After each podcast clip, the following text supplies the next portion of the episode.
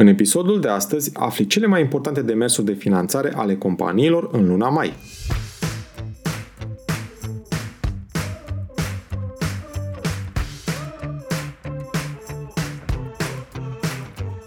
Te salut și bine te-am găsit la Smart Podcast, primul podcast din România dedicat finanțării afacerilor. Sunt Adi Ploscaru și misiunea mea este să ajut companiile să crească și să se finanțeze sănătos. În acest podcast stau de vorbă cu antreprenori și finanțatori remarcabili care împărtășesc din experiențele proprii pentru a te ajuta să-ți crești sănătos afacerea. Sunt nerăbdător să-ți fiu și eu alături în această călătorie, oferindu-ți săptămânal vitamine audio energizante. Vei afla nu doar informații despre cum să asiguri finanțarea potrivită necesară creșterii la timp și în cele mai bune condiții, dar și despre cum poți construi afacere cu rost, creatoare de valoare. Bun venit la podcastul Smart Podcast! Încep sinteza cu investitorii și proiectele finanțate de ei. Druid a obținut o finanțare de 15 milioane de dolari într-o rundă de investiții Seria A, condusă de fondurile de capital de risc Karma Ventures și Hoxton Ventures. La această investiție au mai participat Gapminder, alături de alți patru investitori din Germania, Elveția, Polonia și România. Startup-ul IT este un lider global în aplicațiile de conversații pentru mediul de afaceri bazate pe inteligență artificială.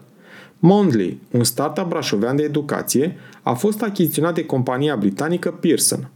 Doi frați brașoveni, Alexandru și Tudor Iliescu, au creat o platformă online internațională de învățare a limbilor străine, folosind inclusiv tehnologii de realitate augmentată și realitate virtuală. Cumpărătorul, una dintre cele mai mari edituri de materiale educaționale din lume, a avut vânzări de 4 miliarde de euro anul trecut, fiind listată la bursele londoneze și newyorkeze. AdServio, o platformă românească de management educațional, a atras o investiție de 2 milioane de euro de la fondul de investiții Catalyst România Found 2, condus de Marius Ghenea și susținut de Uniunea Europeană.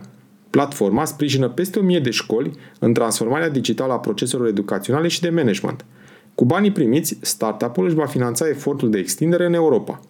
Flip.ro a obținut o finanțare de 6,5 milioane de euro de la EMAG Ventures pentru a-și accelera planurile de dezvoltare internațională – este a doua rundă de finanțare a celor de la EMAG, în total investiția marketplace-ul de telefoane smart recondiționate, ajungând la 8 milioane de euro.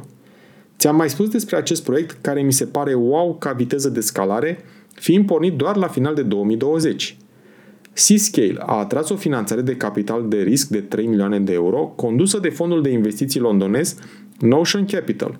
La runda de investiții au mai participat fondul britanic Seedcamp, unul dintre primii investitori în UiPath, NP Hard Ventures, precum și fondul de investiții românesc Gapminder, care a ajuns acum la a treia finanțare acordată Seascale. Startup-ul românesc fondat la finalul anului 2018 în Cluj, de patru antreprenori români, va folosi banii pentru creșterea echipei, dezvoltarea produsului și a companiei la nivel internațional, în special pe piața din Marea Britanie. Teleport HQ a obținut 2,5 milioane de dolari de la investitorul japonez One Capital – Startup-ul, tot din Cluj, a creat o platformă low-code de front-end development care ajută utilizatorii să dezvolte site-uri fără să facă multă programare. Ce s-a mai întâmplat la Bursa de Valori București?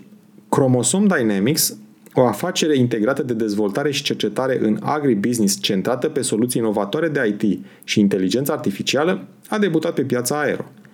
Compania a fost fondată în 2020 și a atras de la investitorii din piața de capital a anterior listării fonduri de 3,35 milioane de lei destinate dezvoltării.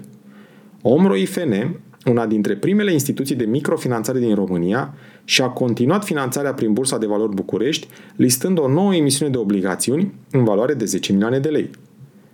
În sfârșit am avut o lună activă în programele de fonduri nerambursabile. S-au lansat cele două măsuri de microgranturi de 5.000 de euro și granturi de maxim 120.000 de euro pentru sectorul agroalimentar. Bilanțul peste 43.000 de cereri depuse, bugetele depășite bine și bătaie pe bani în primele minute. Numai 5 la granturi și 15 la microgranturi. Unii s-au mobilizat din prima secundă, alții nici nu au apucat să se logheze în aplicație până s-au epuizat banii. Ministerul Antreprenoriatului și Turismului zice că va lansa, începând cu luna iunie 2022, patru programe. Startup Nation, microindustrializare, comercializarea produselor serviciilor și dezvoltarea antreprenoriatului în rândul femeilor. În afară de ultimul program, toate au ghid lansat în consultare publică. Avem și un nou episod al epopeii Măsuri 4.1.1 Granturile pentru investiții.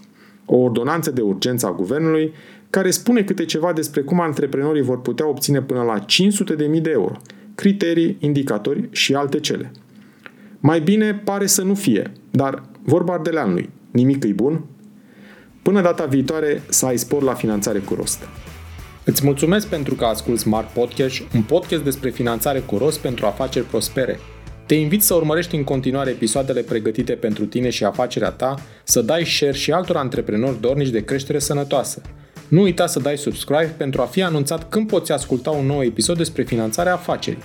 Hai să creștem împreună, chiar aici, la podcastul Smart Podcast.